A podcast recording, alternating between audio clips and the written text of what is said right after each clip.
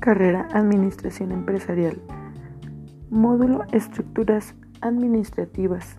Asesor Ricardo Emanuel Carrillo. Alumna Gloria Edith Castillo Silvestre. ¿Qué es la descentralización administrativa?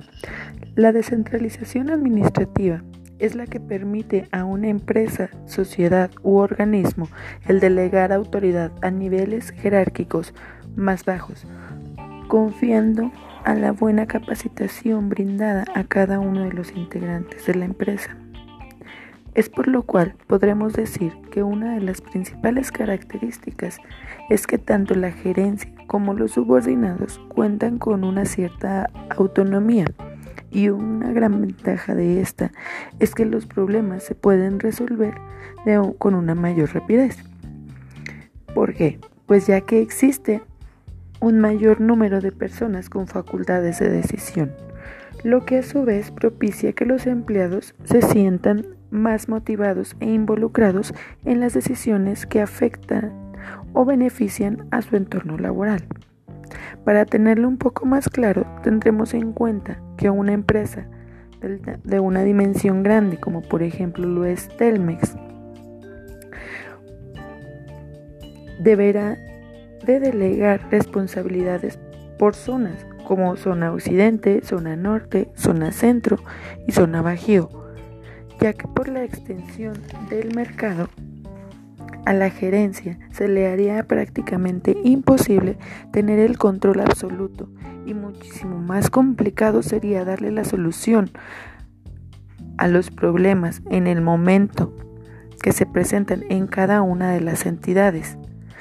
Tomando de ejemplo esta empresa, podremos decir que cuenta con una organización tipo staff, ya que cada jefe de departamento reportará a un jefe superior los resultados, movimientos o cambios que a su área corresponden. Deberemos de tener en cuenta que la descentralización siempre estará basada en una autoridad dividida, basándose en la especialización y conocimientos que deberán existir en toda la organización. Y esto incentivará una comunicación entre todas las áreas. Las decisiones descentralizadas estarán fundamentadas según la especialización de cada cargo y no tanto por el nivel jerárquico que predomine o según se muestre en el organigrama. Se basarán más que nada en la gente que está especializada para poder tomar ese tipo de decisiones. Este método de descentralización de autoridad tiene varias ventajas. Por mencionar algunas, podremos comentar nuevamente la rapidez en la toma de decisiones, se mantienen en constante motivación. Los empleados este, a los mandos de medios se les mantiene con una capacitación periódica, se aumenta la eficiencia, se reducen los gastos de coordinación. A su vez, esto también dará paso a que haya una facilidad o una flexibilidad a los cambios en las normas o en las políticas de cada una de las zonas, ya que cada una de las zonas se tendrá la facultad o la libertad de decidir el cómo manejar a la gente que está trabajando en, en determinada zona. Esto dependerá este según los cambios geográficos que se puedan manejar.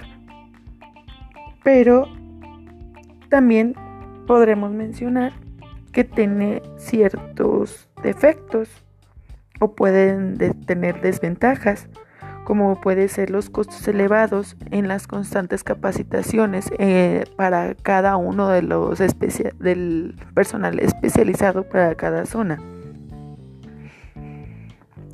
Y nuevamente se puede ver como una desventaja el que no se cuenta con una política uniforme, sino que se cuenta con diferentes variaciones. La, empresa como tal tiene una política general, pero cada zona puede modificarlos, aumentarlos o ajustarlos a las necesidades que comprende su campo. Muchas gracias.